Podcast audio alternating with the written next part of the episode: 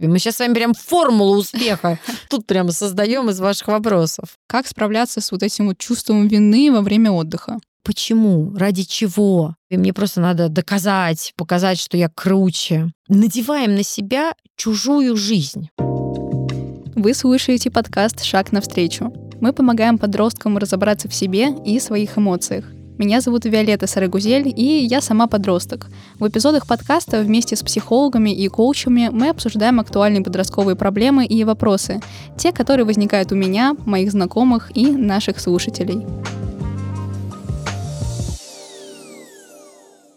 У нас в гостях сегодня директор Московской школы практической психологии при Московском институте психоанализа, кандидат психологических наук и генеральный продюсер проекта для подростков «Березка» Гули Базарова. Гули Тахировна, добрый день. Добрый день. У нас сегодня такая серьезная тема разговора — это токсичная продуктивность. Мы до этого записывали эпизоды про то, как справляться вот с какой-то апатией, непониманием дальнейшего пути. Сегодня хочется обратную проблему затронуть. Что делать в нашем таком быстро изменяющемся, быстро текущем мире, мире, когда одно событие за другим, и ты вроде бы ничего не успеваешь, все вокруг делают больше тебя, и вот это все накладывает какой-то такой стресс и мешает двигаться дальше. Давайте разберемся, в чем вообще корень проблемы вот этой токсичной продуктивности, откуда она берется и как можно с ней справиться. Надо сперва разобраться, что такое токсичная продуктивность, что это за термин. Давайте мы договоримся о понятиях, поговорим о том, что существует успех как мое восприятие и переживание своего успеха, и то, что я считаю успех успехом, наблюдая за другими, потому что сейчас, если вы помните фильм «Гости из будущего», вот этот вот прибор миелофон, с помощью которого смотрели и слушали и подглядывали за другими, он сейчас в реальности, потому что соцсети именно таким прибором и являются, да, потому что каждый условно показывает свою жизнь, и мы смотрим, и иногда действительно там диву даемся, как человек все успевает, как он может быть в трех местах одновременно. И тут давайте вот это наблюдение за чужой жизни все-таки как-то разграничим и начнем все равно с себя. Токсичная продуктивность, она бывает только в наблюдении за другими людьми. У других людей есть определенные свои цели,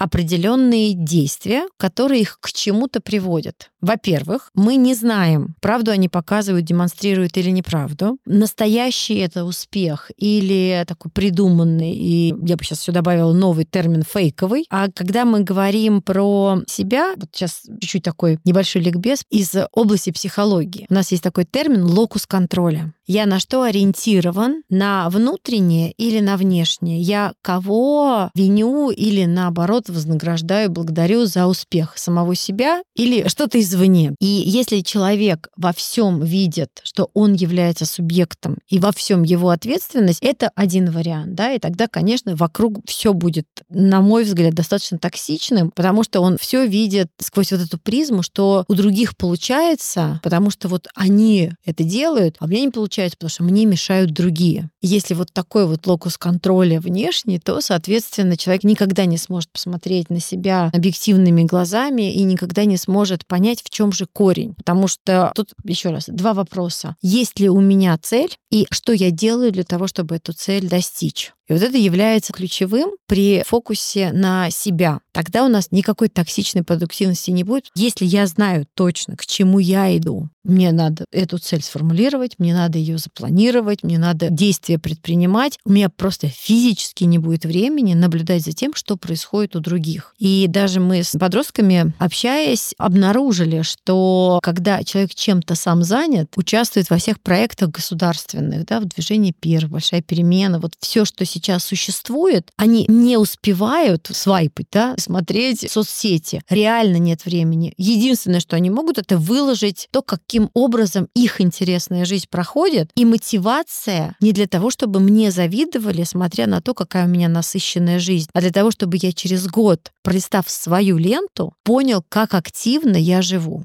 А бывают ведь такие ситуации, когда ты вроде бы делаешь, делаешь, а тебе кажется, что недостаточно. То есть ты не сравниваешь себя с кем-то извне, ты сравниваешь себя со своими же результатами, но все равно думаешь, что куда-то ты не в ту сторону идешь или недостаточно стараешься. Отлично, это второй фокус, да? То есть если мы понимаем, что у человека все в порядке с целью, с его активностью, то следующий фокус — это уверенность в себе и самооценка. И тут уже очень важно посмотреть, насколько человек сам с этим может справиться. И вот это вот вторая составляющая, это самооценка, которая развивается благодаря, в первую очередь, родителям, твоему окружению, близким, сверстникам и учителям в школе, которые находятся рядом. И, соответственно, если в этом окружении человек получает поддержку, тогда у него не возникнет даже мысль, что он в чем-то не дорабатывает, потому что он абсолютно точно понимает, что если у него все в порядке с самопринятием, то все, что он делает, это делает максимум. А если вдруг он чем-то собой недоволен, то он безусловно поймет, что для того, чтобы вернуть вот это свое такое позитивное самовосприятие, ему надо что-то для этого делать. И он начнет действовать. Все. Ключевые вещи. В первую очередь это цель и активные действия. И второе — это самопринятие, самооценка. Ну и не всегда же бывают такие ситуации, когда есть рядом понимающее окружение, родители, которые будут готовы поддержать. В таком случае вот что делать? Возможно, радоваться за какие-то маленькие шажочки, как-то себя награждать за вот любой хотя бы маленький успех.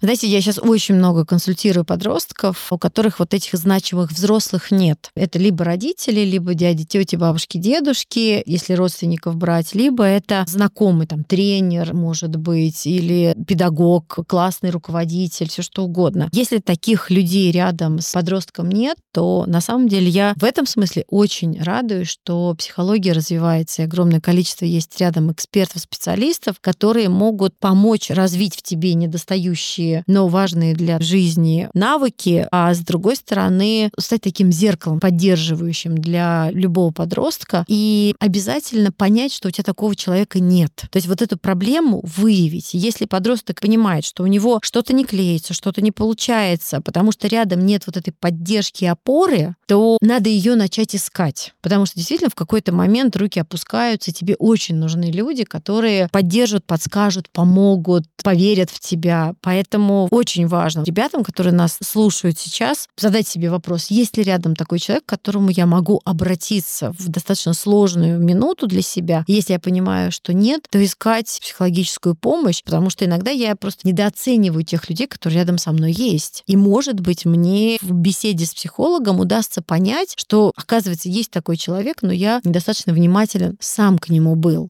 Интересное наблюдение. Давайте теперь немного поговорим о том, к чему вообще приводит токсичная продуктивность, чем чревато вот это вот зацикливание постоянное на результатах, на достижениях, и как справиться с выгоранием, если ты вот в это состояние уже вошел. Теперь мы поговорим про мотивацию. То есть вот тут очень важно понять, я это делаю почему, ради чего, что меня мотивирует и стимулирует к этому. То есть если я это делаю для того, чтобы доказать кому-то, и это происходит во вред мне, это одно. Если я делаю, потому что я не могу это не делать, то это другое. И здесь ключевой индикатор того, токсично это или не токсично, это мое удовлетворение и состояние счастья, в котором я нахожусь, достигая какого-то результата. То есть если я делаю на надрыве, для меня надрыв является токсичным в этой вроде бы классной формулировке продуктивности. Если в основе мне просто надо доказать, показать, что я круче, то, как правило, оно не дает то самое удовлетворение, которое должно вот этот вот подъем вверх приносить. Иногда, может быть, тише едешь, дальше будешь. Несмотря на то, что сейчас век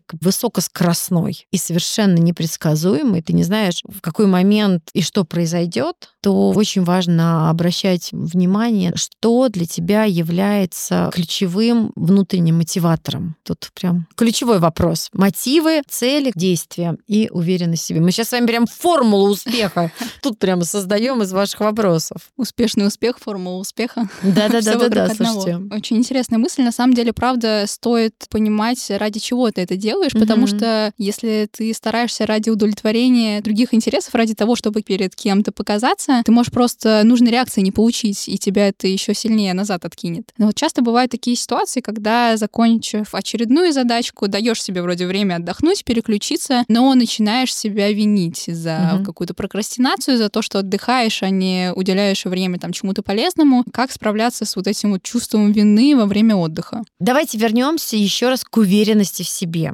Уверенный человек — это человек, который уважает себя в работе, уважает себя в отдыхе. И человек, который четко абсолютно понимает, для того, чтобы эффективно работать, нужно эффективно восстанавливаться. Нам нужна зарядка для того, чтобы потом быть еще более эффективными, более успешными. И когда мы это понимаем, осознаем, то никакого чувства вины не возникает на отдыхе. Потому что я понимаю, что я сейчас не просто отдыхаю, ничего не делая. Я отдыхая, заряжаюсь для того, чтобы еще лучше в следующий раз работать. Хотя даже если я просто отдыхаю и тоже ничего не делаю, это тоже очень классно. Но по большому счету отдых это всегда восстановление для следующего рывка у тех людей, которые там ориентированы на карьеру, достижения. Им именно таким образом надо смотреть на отдых, отпуск, на все, что с этим связано. У меня вот во время вашего ответа возникла да. такая аналогия в голове с зарядкой телефона. Он у тебя садится, ты его да. до 100% заряжаешь, и он весь день будет работать. Если да. ты постоянно на 20% его сдираешь зарядки, то он и будет садиться в несколько раз быстрее. Абсолютно, да, это такая самая понятная метафора с телефоном. Вы абсолютно правы. Как найти баланс между работой и личной жизнью? Делать достаточно и для достижения целей, и вроде бы не перерабатывать, не забывать про построение личных отношений. Надо, опять же, хорошо знать себя,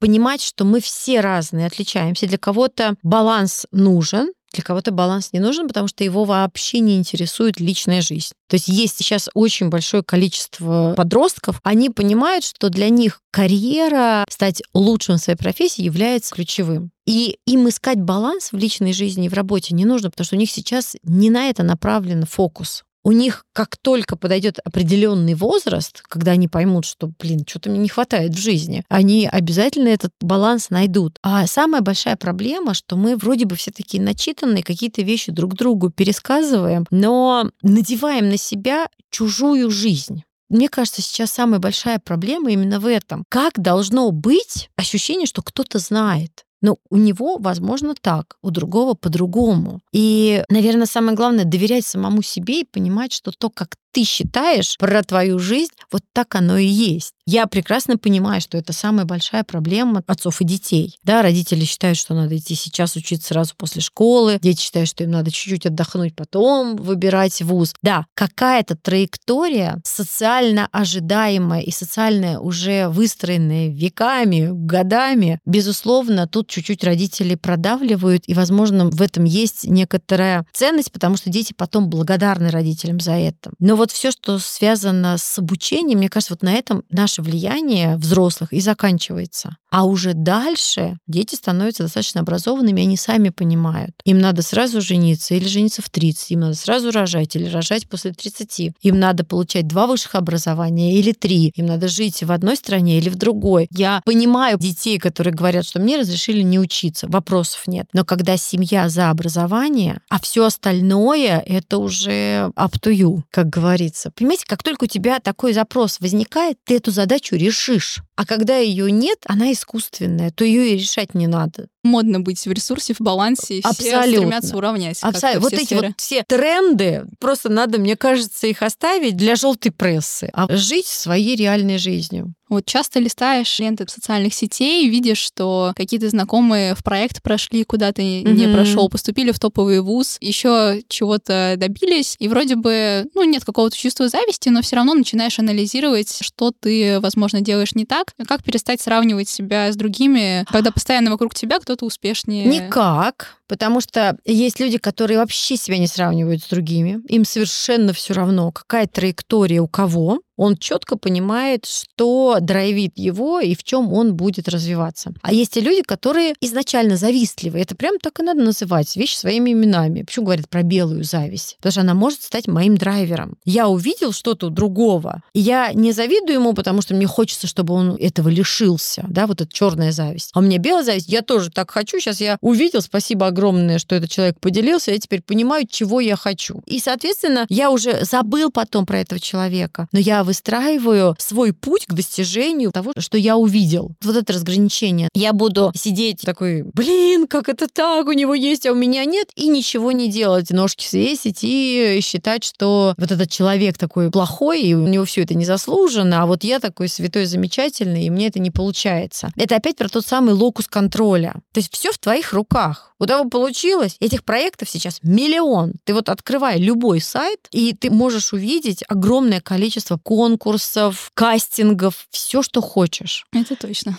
И мне кажется, каждому активному, целеустремленному человеку точно есть где себя найти, где приложить. Поэтому, когда рассказывают, я поступал пять раз, и я поступил, вот она целеустремленность. Понимаете, потому что есть цель, к которой человек неустанно идет. И что бы ему ни препятствовал, он все препятствия преодолеет, эту цель добьется, достигнет. Поэтому тут вопрос только в этом. Наблюдая, действуй. Увидел, человек прошел, порадуйся за него и иди к своим свершениям. Вот если с первого раза не получилось, но тебя это вроде бы зарядило, но не получается второй раз, не получается третий, как в долгосрочной перспективе сохранить вот эту мотивацию и все-таки не выгореть, дойти до цели? Прекрасный вопрос. Смотрите, тут есть две вещи. Иногда ты бываешь прямо вот уверен абсолютно, что это твое, и ты пробиваешь эту стену. Но ты должен точно ни на секунду не сомневаться, что это твое. И тогда ты к этому идешь. Я всегда рекомендую, чтобы был запасной аэродром. То есть ты хочешь поступить в ВУЗ, да, определенный, но параллельно, пока ты там следующего года ждешь, ты еще что-то делаешь, еще что-то пробуешь. И если ты пробуя много чего, понимаешь, что нет, вот это твоя ценность, вот это твоя цель, вопросов нет, добивайся. Ничего страшного. 5, 10, 15, 11 раз. Если это твое, это точно получится. Но так бывает, что ты начинаешь еще в чем-то развиваться, и ты обнаруживаешь обнаруживаешь, нет, вот это может быть мне все-таки ближе. Или ищешь что-то, что на стыке. То есть параллельное все время должно быть несколько параллельных э, путей, маршрутов, путей. Да, абсолютно точно. Вот что делать в такой ситуации, когда перестаешь получать удовлетворение от достижения целей? Тебя драйвит, драйвит, а потом ты достигаешь такой, ой, а что, а вроде бы и ничего. И как-то так вот это, это всегда вот так бывает. Успех, то есть ощущение, вроде бы ты думал, что будет так радостно, я так долго к этому стремился, а в итоге все как-то в монотонности, в рутинности работы пропадает, и ты процесс, ничего не чувствуешь. Процесс всегда интереснее, нежели сам результат. То есть процесс достижения, он всегда драйвит тебя больше, чем вот эта вот точка, когда тебе в самом конце там что-то вручили, поблагодарили, ты порадовался, но потом у тебя опустошение. Потому что, идя к этому, ты был 24 на 7 очень загружен, занят там в репетициях, в тренировках, в подготовке. У тебя была очень насыщенная жизнь. Там вопрос не из-за результата ты опустошаешься, а из-за того, что у тебя некоторая остановка. Поэтому очень грамотно в процессе перед вот этим вот финишем запланировать себе отдых. Вот такой сознательный отдых, когда ты не просто получил там награду или завершил какой-то проект, и ты в этот момент понимаешь, что ты очень устал, когда ты очень сильно к чему-то идешь и много этому посвящаешь времени. Ты, безусловно, устанешь, батарейка разрядится. И когда ты это планируешь заранее, то ты к этому отдыху не относишься как к некоторой прокрастинации, то, что такое лентяй, а это запланированное восстановление. И, естественно, две вещи планируем. Мы планируем отдых после достижения и следующий проект, либо поиск следующего проекта, но мы это тоже планируем. И тогда у меня все очень сбалансировано, структурировано и Вот это работает. очень важно, на самом деле, наметить следующую цель. У меня Да. такая ситуация была с питерским форумом. Я очень хотела туда попасть больше года, наверное. И в итоге приезжаю, экспо-форум, вот эти огромные масштабы, там пленарные заседания с президентом. Я хожу и понимаю, что ну вот я, еще мечтать-то? я год делала все, чтобы сюда попасть, а сейчас как будто бы так и должно быть. Все, у меня нет каких-то вот этих бушующих эмоций, какой-то бешеной радости. Ну, нормально, супер, классно, да. И потом я приехала, долго думала, что делать. И вот если бы я тогда заранее себе наметила вот это время для отдыха и время, когда я начну уже что-то новое планировать, да, какие-то новые цели ставить, то, наверное, я бы вот этот процесс преодолела бы с большей легкостью. Так оно и есть, да. Гули, у вас есть какие-то личные секреты планирования? О, личные секреты планирования.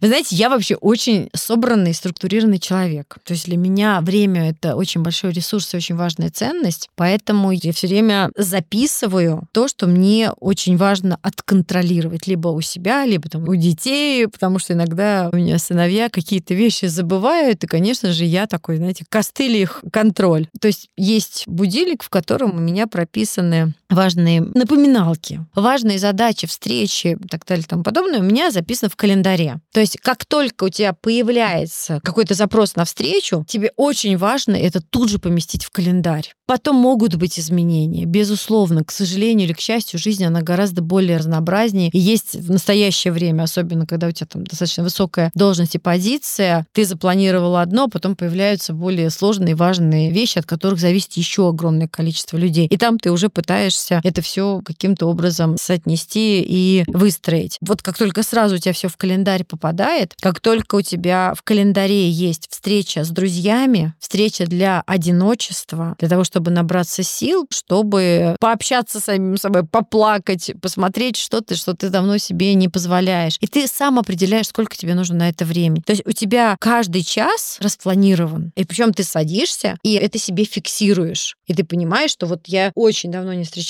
там с подругами, для меня это очень важно, да, и я делаю созвон и выясняю, когда мы можем там в ближайшее время встретиться. Я давно не видела там сестру, с сестрой не общалась. Вот, пожалуйста, это все, что включается в план. Иногда ошибочно считают, что планирование это только про работу, это только про проекты. Там и про себя, и про отношения с близкими, и с друзьями, и про спорт. И там любимое время года я обожаю, например, осенью, когда клен опадает, и вот походить погулять. Ну, это такое воспоминание из детства и такой кайф, который наполняет больше, чем какая-нибудь поездка куда-то или еще что-то. Ты знаешь об этом, и ты это вставляешь в свой план, и тогда ты гораздо более успешен в реализации других шагов. Хороший план тот, который включает и работу, и все Абсолютно сферы, которые точно. нужны именно тебе и важны именно для тебя. Абсолютно точно. Да, и по-другому никак. Спасибо большое, Гулин. Напомню, что сегодня у нас в гостях была Гули Базарова, директор Московской школы практической психологии при Московском институте психоанализа, кандидат психологических наук и генеральный продюсер проекта для подростков «Березка». Спасибо большое, друзья. Если честно, я думала, мы только начали. Спасибо вам огромное за внимание. Дорогие слушатели, только что вы прослушали финальный эпизод первого сезона подкаста «Шаг навстречу». Но на этом мы с вами не прощаемся и даже не говорим «до свидания». Подписывайтесь на нашу социальную сеть ВКонтакте. Все ссылки будут в описании. В межсезонье там мы будем публиковать короткие выжимки из наших подкастов, рилсы с экспертами и просто полезную информацию, касающуюся темы психологии. Также оценивайте подкаст. Для нас это очень важно, и это очень помогает в нашем продвижении. Ну и, конечно, мы всегда рады вашим предложениям. Пишите, кого вы хотите видеть в качестве гостей, на какие темы поговорить. Мы обязательно все обработаем, учтем и реализуем. До новых встреч. Оставайтесь на связи.